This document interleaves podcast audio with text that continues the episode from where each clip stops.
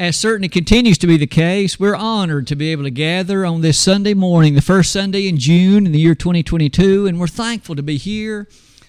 I might add one additional announcement that I failed to give Brother Lester earlier.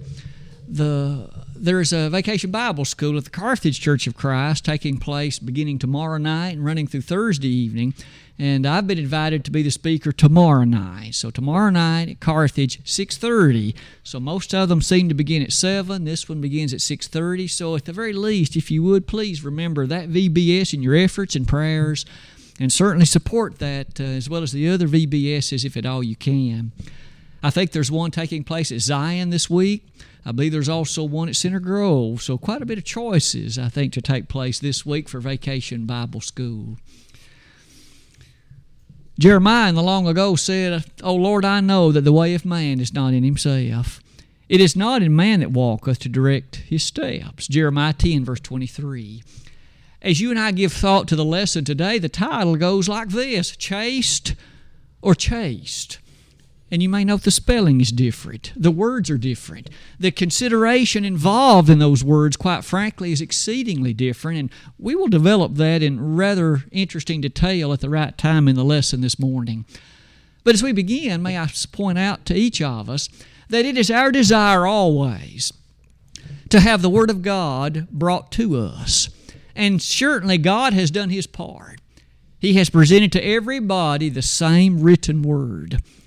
There are times when certain passages will step on my toes that may not bother you quite so much. And on the other hand, there may be matters that trouble you greatly, but may be less a matter of concern for me, for example. But you and I can be so thankful that just as Paul highlighted, every word of God, of course, has been presented. And today, we're going to consider chaste or chaste. May I point out that second matter on that slide? Everything that the Bible contains is important.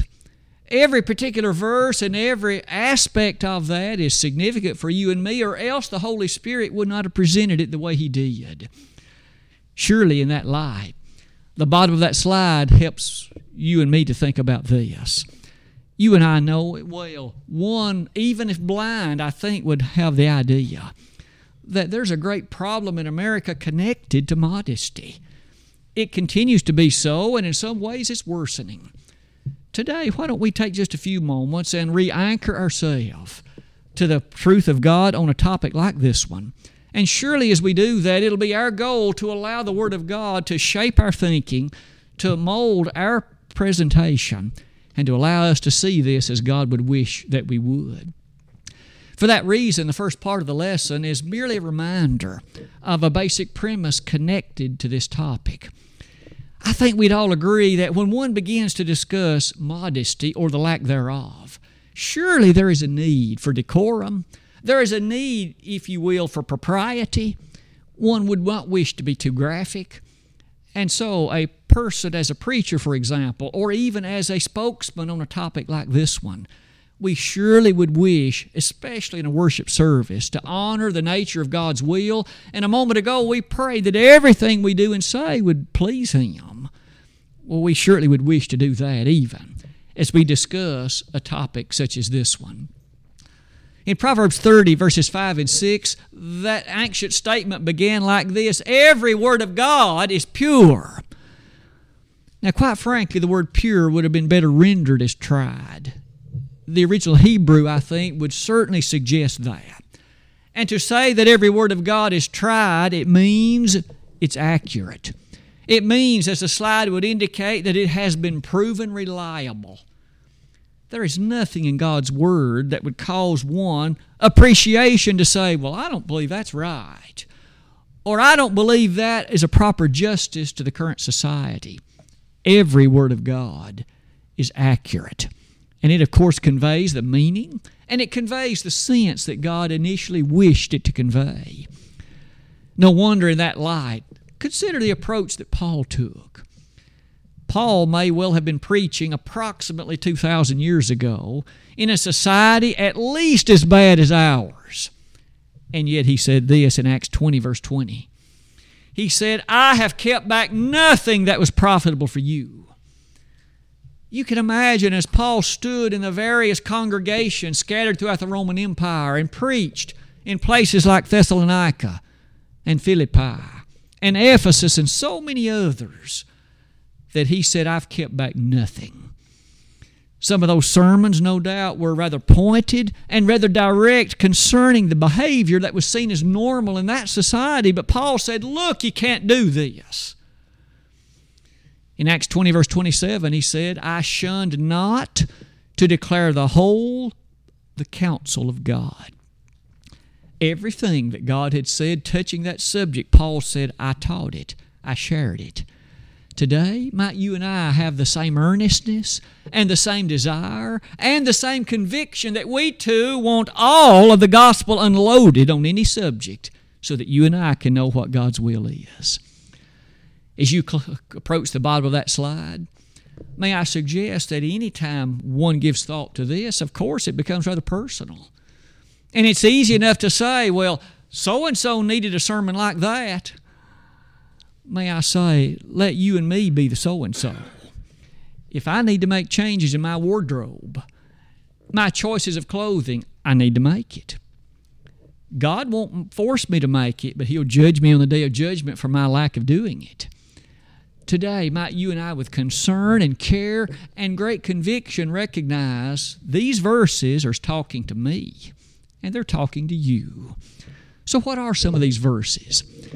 The next part of the lesson this morning helps each of us perhaps to think about this. One of the statements I had made on that slide, it has gotten to the point where, quite frankly, there are those who wear only their undergarments in public, and it is perceived as acceptable. It is perceived as normal, and it is seen as adequate. God's Word says something different. It's always said something different. Well, what does it say? Under a heading of the purpose of clothing, could we at least remind ourselves of what the whole purpose of clothing is? The purpose of clothing is to cover the body. I don't know how to say it any more direct than that. That from the biblical perspective and from the perspective of the nature of clothing, that's its purpose. Isn't it ironic? that we seemingly now live in a time when clothing is chosen not for the purpose of covering the body. In many cases, it's chosen because it is seen as normal. It's chosen because it's convenient. It's chosen to reveal enough to tantalize others. But may I say, all of those things fail to appreciate the whole purpose of the clothing from the outset. The choice, the consideration, must all revolve around the purpose for which clothing exists. Would you turn back with me to Genesis chapter 2? Let's find the first Bible reference to clothing. And as we do that, we will find ourselves in position not only to learn some considerations that developed then, but some lessons that have proceeded ever since. In Genesis chapter 2, as you can notice on that slide, you and I recall the scene rather well. God had formed man, and might you and I never forget, Adam was naked. He didn't have any clothes. There's not the slightest indication that when God made man of the dust of the ground that he covered him in some way with clothing. Nothing is said about that. We notice that there was something missing. There was not an helpmeet found for Adam, and thus God fashioned a woman brought her to the man, she too had no clothes.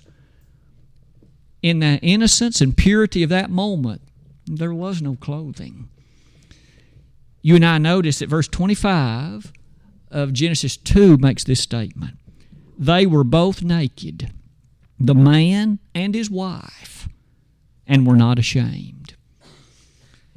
At that point in their existence, Adam and Eve, it says, were naked, no clothing of any kind the emphasis there would apparently lead us to that conclusion. And it goes on to say they were unashamed. Now, notice they had been married. You and I recognize that a man and his wife can be naked in their house, and there isn't anything wrong with that, as long as they don't go in public that way. Here, you'll notice these two, they were not ashamed. There was no reason to be. But things change in the next chapter You and I recall the tempter came before Eve, and ultimately she succumbed to the temptation and partook of that tree of knowledge of good and evil. She gave to Adam, and he ate of it as well. And then this statement is made. I would point out that in verse number 6 and 7 of Genesis chapter 3. And when the woman saw that the tree was good for food, and that it was pleasant to the eyes, and a tree to be desired to make one wise, she took of the fruit thereof and did eat, and gave also unto her husband with her, and he did eat. And the eyes of them both were opened. I hope we're all impressed. The first observation that's made after they become guilty of sin, their eyes were opened, and what they do? They sewed fig leaves together, knowing that they were naked, and made themselves aprons the first thing that they did was not to go hide in the, in the garden. The first thing was an awareness of their nakedness and the need to try and cover it. Sin ought to bring the recognition of that kind of appreciation. The entrance of sin is what destroyed the innocence and purity connected with her nakedness, and it not be wrong. The fact that sin exists changed that, and it can never go back. No wonder in that connection. You notice near the bottom of that slide. Might you and I appreciate they first had been naked without shame. Now they suddenly, with eyes opened, recognized the need to cover their nakedness and they fashioned aprons. Now, we'll have more to say about that shortly. But isn't it ironic today that there is thus the purpose of clothing is to cover the body. That's the idea behind it. Doesn't it seem ironic when the choices then are made to reveal, to make evident, to manifest portions of the body when clothing's purpose should just be the opposite? Keeping that in mind, let's look even further. What do we then observe about that which they made? I just read in our hearing Genesis 3, verse 7 could I point out to each of us again that it says, they sewed fig leaves together? They found what they could, and they made use of these fig leaves, the text says. And they combined them, they sewed them together, they found a means to, in fact, construct or adjoin them. And it says they made themselves aprons. Aprons. Now, the Hebrew word apron, as you can see on the slide, suggests a belt a loin covering, a girdle, if you will. Maybe one image could be a modern day swimsuit or something like it. That's what they made.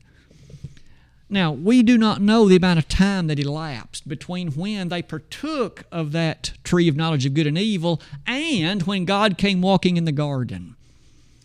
But we know their first inclination was to cover their nakedness. Their eyes were now open. We live in a world where you and I know well sometimes the shame connected to nakedness is nearly absent. People seemingly parade in public completely unclothed in an unsatisfactory way, and yet it seems not to cause shame. It seems not to cause a sense of blush. Adam and Eve at least recognized the need to do something about this. You can notice on that slide the first observation that you and I might make some clothing is not acceptable. That isn't Randy's opinion. That's no man on earth's opinion. That's God's directive. What was God's reaction to these fig leaves, these aprons that they had made? Did God place His stamp of approval upon them? Did He assert and affirm that you have done an appropriate matter in clothing yourself this way?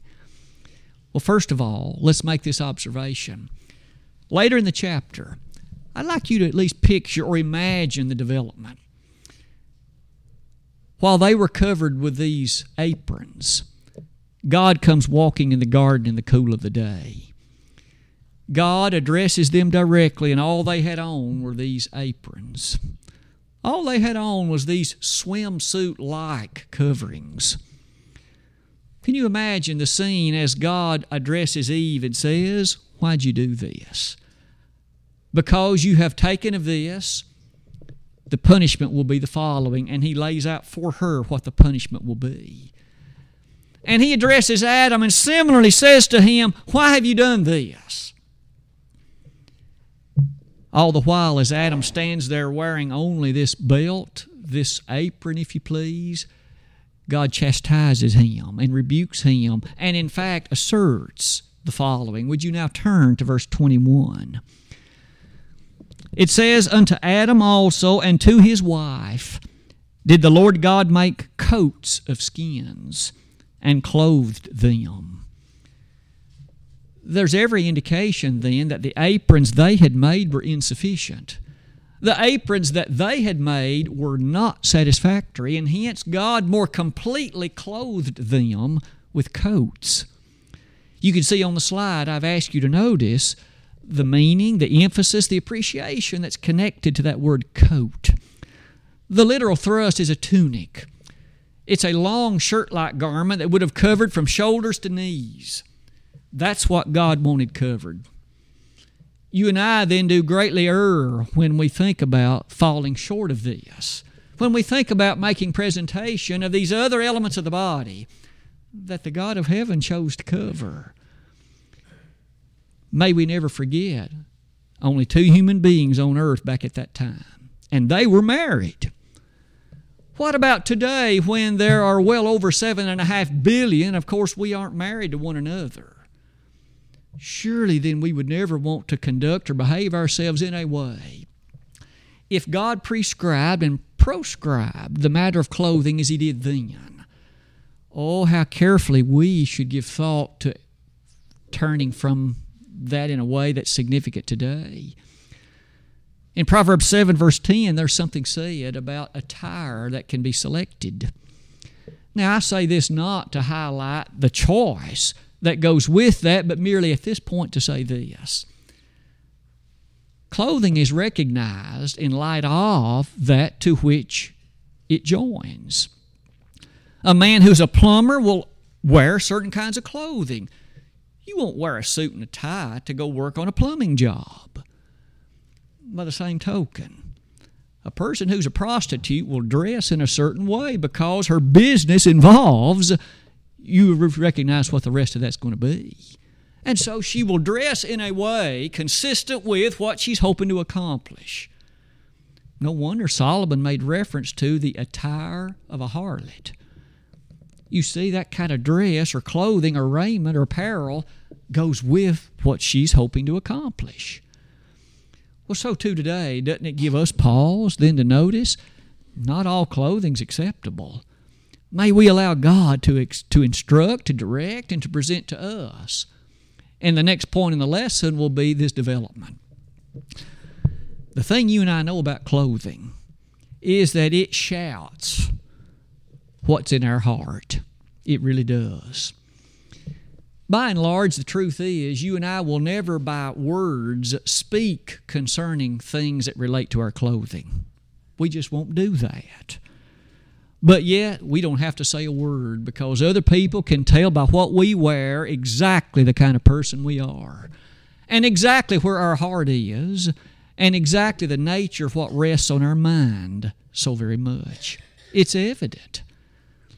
It's also rather obvious.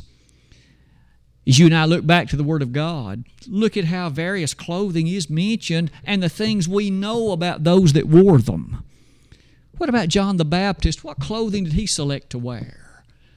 Now we know well that he labored in the desolate parts of Judea, but as he did that, the t- Bible text in Matthew 3 highlights that he chose to wear camel's hair and a le- leather girdle. That is, a, a leather kind of clothing. Well, all that's fine when you and I recognize the kind of person that he was. The fact that John didn't give insistence to the pursuit of materialistic matters. He told the Word of God without apology. And he wanted others to recognize the directness with which the Word of God should be treated. As you and I make application of that idea to us, what about our clothing today? The volumes that it speaks. Our clothing will immediately say, Am I given to materialism? Am I given to ungodliness? Does my mind dwell upon that which is impure? Needless to say, if I make presentation of nakedness in public, it easily shouts to others the fact that my mind certainly doesn't have an appreciation of modesty and certainly doesn't have an understanding of God's teaching on the subject, but that I am conforming to the world and that that normality is my goal, or at least my guide. No wonder about the middle of that slide. Each of us could ask ourselves then the honest question What does my clothing say about me? Where my thoughts are? The kinds of matters that are of greatest significance to me. That true is, is not only true about the nature of the clothing I wear to work, but what about my recreational activities? The kind of clothing that I choose to wear. Could it be that which encourages lust in the mind of another? And may we be quick to say, there are those who are quick to say, but I can't control what he or she may be thinking. That's true. But if I encourage it, I'm as guilty as he or she is. If I could choose otherwise and choose not to do so, I am as guilty as him or her. Isn't it true that that given principle is one that we find manifested so frequently? For instance, in Romans 1, verse 32.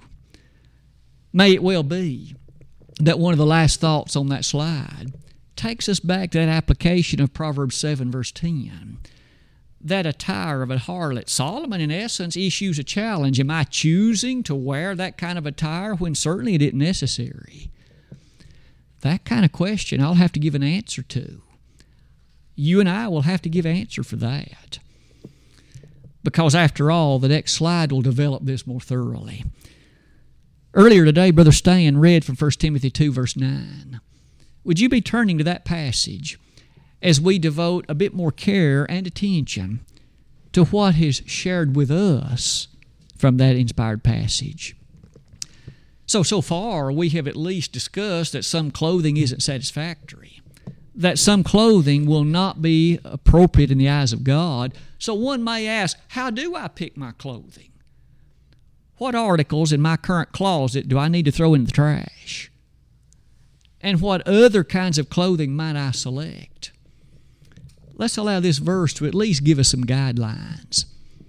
First of all, beginning in verse number 8, would you observe this with me? I will therefore that men pray everywhere. Would you emphasize the word everywhere? Paul is giving some inspired guidelines connected, you see, to things that are not just true at a certain place, not just true, let's say, in one city or location.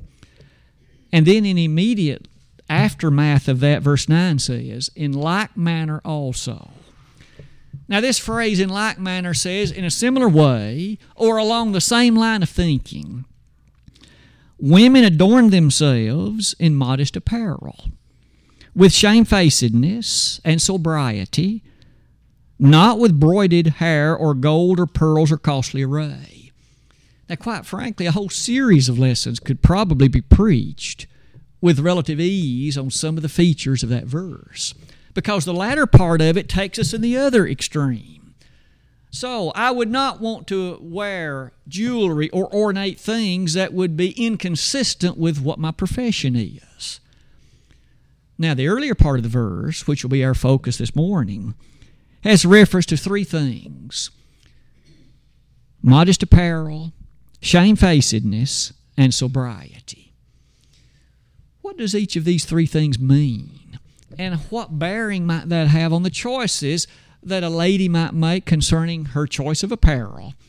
Now, gentlemen, although that verse mentions women, you and I know that the principles in other verses would certainly be inclusive of us.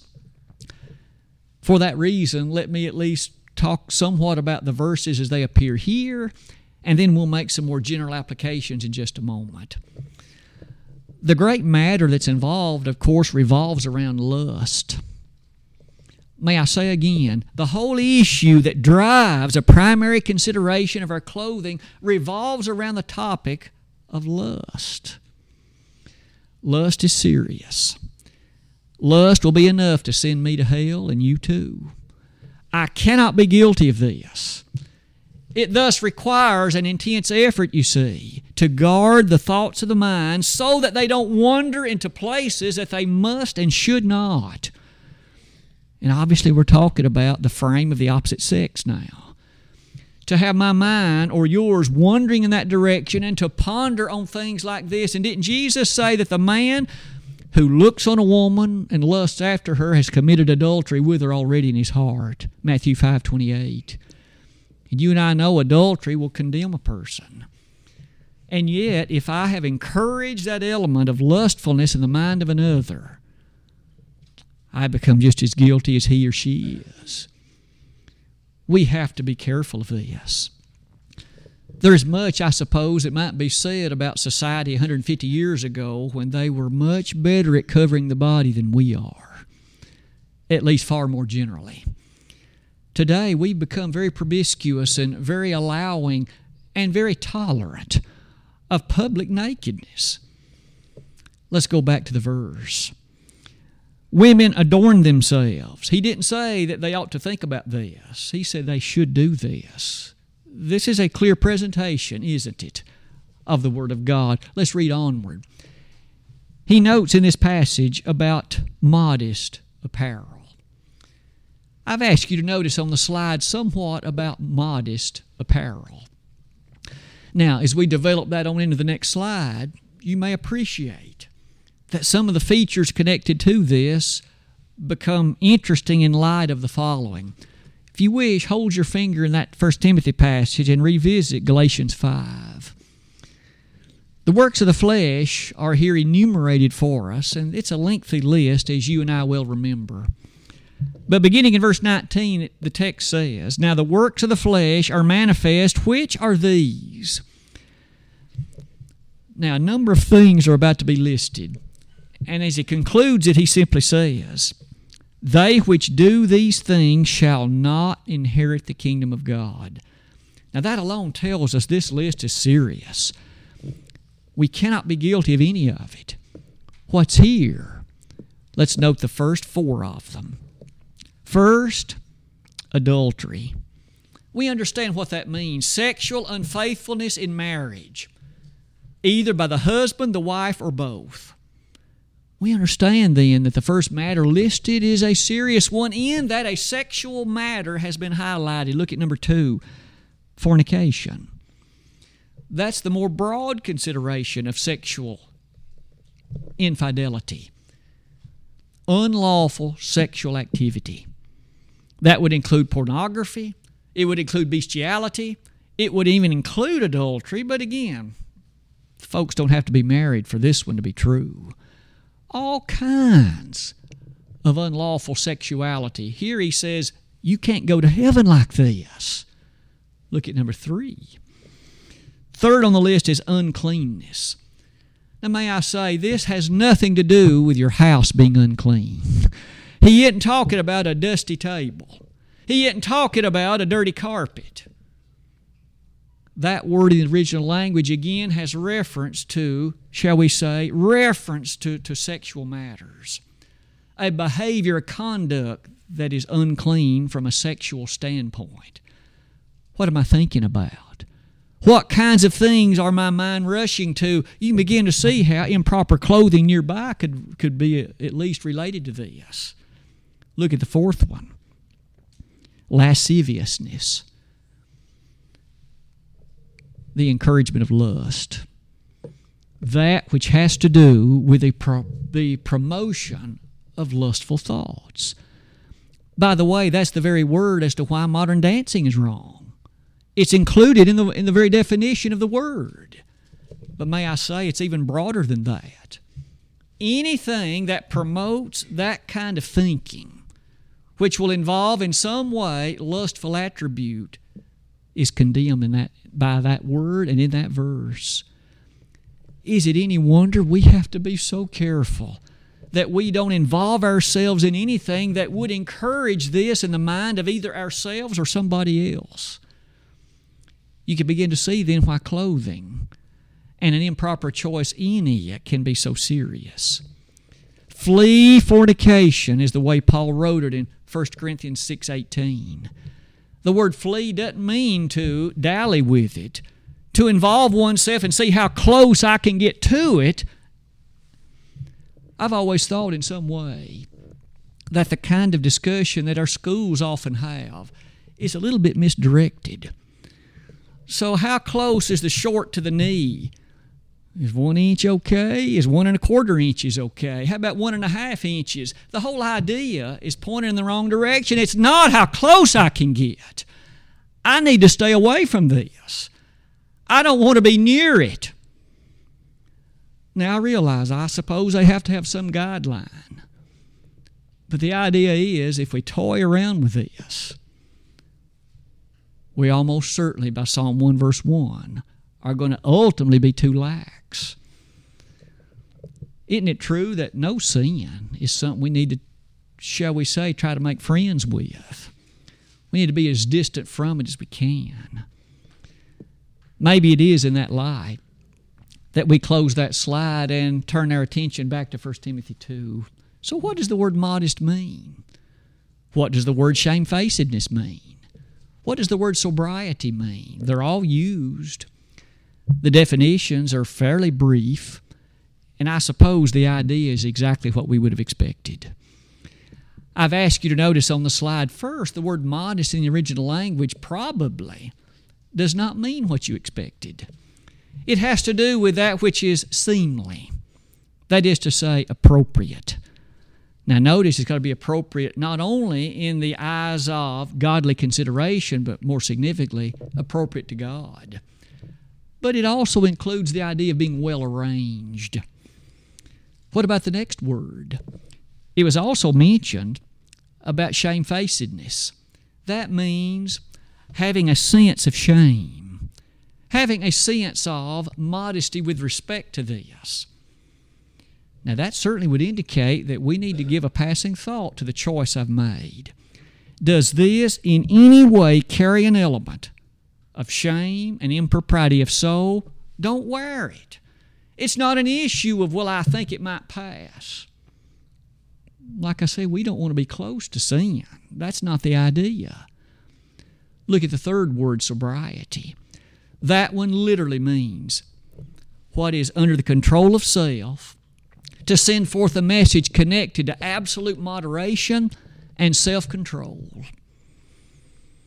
Now, we've already learned that clothing that God chose was not the belt, the girdle, the loin covering, if you please. It was this coat, this tunic, that did a far better job of covering, didn't it? With that in mind, let's close that slide like this Abstain from all appearance of evil. Paul admonished those, and could I at least remind each of us, the Roman Empire was very promiscuous in the way that they behaved themselves. There were public baths. People would be naked in public because they'd go there to bathe. And in the midst of that kind of society, Paul wrote this. He wrote this. Do you suppose that the Christians would then be called upon to behave differently in that day than everyone else? Do you suppose that it was easy for them to see that their kind of behavior would have to be distinct? We live in a world, in America at least, and probably it's true in other countries as well, where we are battling a very strong battle we want to control our thoughts so that modesty and shamefacedness and sobriety are the orders of the day, and so that we follow an upholding of godliness and innocence and purity so that we can encourage others in that way as well. Is it any wonder as you and I close that slide? We are simply going to close the lesson like that. God's Word challenges us, all of us men and women alike. To recognize that we never ever conduct ourselves by way of our clothing choice in such a way to encourage uncleanness in the mind of somebody else. Now, as I said earlier, if you and I are clothed modestly, but the other person's mind has drifted into places it ought not be, that does rest upon them, and we can't control that. But God, so many times in the Bible, has said, if I am a party to that guiltiness, by contributing in some way to it, then I've become guilty as well. Today, may we be reminded that we are in a constant battle for the innocence and for the godliness of hearts and minds. And we certainly would wish our clothing to be a strong voice in the direction of the proper message today. Being a Christian is the best way to be. Because as we live beneath the banner of Jesus Christ our Lord, we will recognize the nature of His message and we will strive to live in harmony with it. Today, if there's anyone in this assembly who, for any reason, it may not have anything to do with your choice of clothing. You might, in fact, be a powerful reflection of good in that, in that way. But maybe your life, for some other reason, is not as it ought to be. Maybe as a child of God, you have distributed, or rather, you have demonstrated choices that are not good. Others, being aware of that, have seen sin in your life. I know that you would want to make it right, not only with God, but that they would know your redirection as well. Today, just like Simon the sorcerer in Acts chapter 8, you too could request the prayers of brethren, and in so doing, we would pray for your forgiveness, and God has promised to forgive you. If you will repent and confess those matters, that'll be the end of it. But maybe you have never become a Christian. Though you've known about the Bible, and maybe you've come in recent days to read passages that have challenged you and recognized if I die, I'm lost if I die, I'm going to hell. That should disturb you. It ought to cause moments of concern. It ought to cause, in fact, hours in which you would find a mindset of being troubled. You realize the Lord has the answer. He wants you to be a faithful child of His, and He's promised if you'll do that and live faithfully until death, a crown of life is yours. Whatever comes your way in this life, a crown of life will await you there. You know, that kind of hope and that kind of promise never ceases to fill one's life with confidence and assurance. Today, we would love to be of assistance and help. Won't you believe in Jesus? He said, If you believe me with all your heart, John 8 24, then you will have the opportunity to go to this grander place beyond this. Repent of your sins.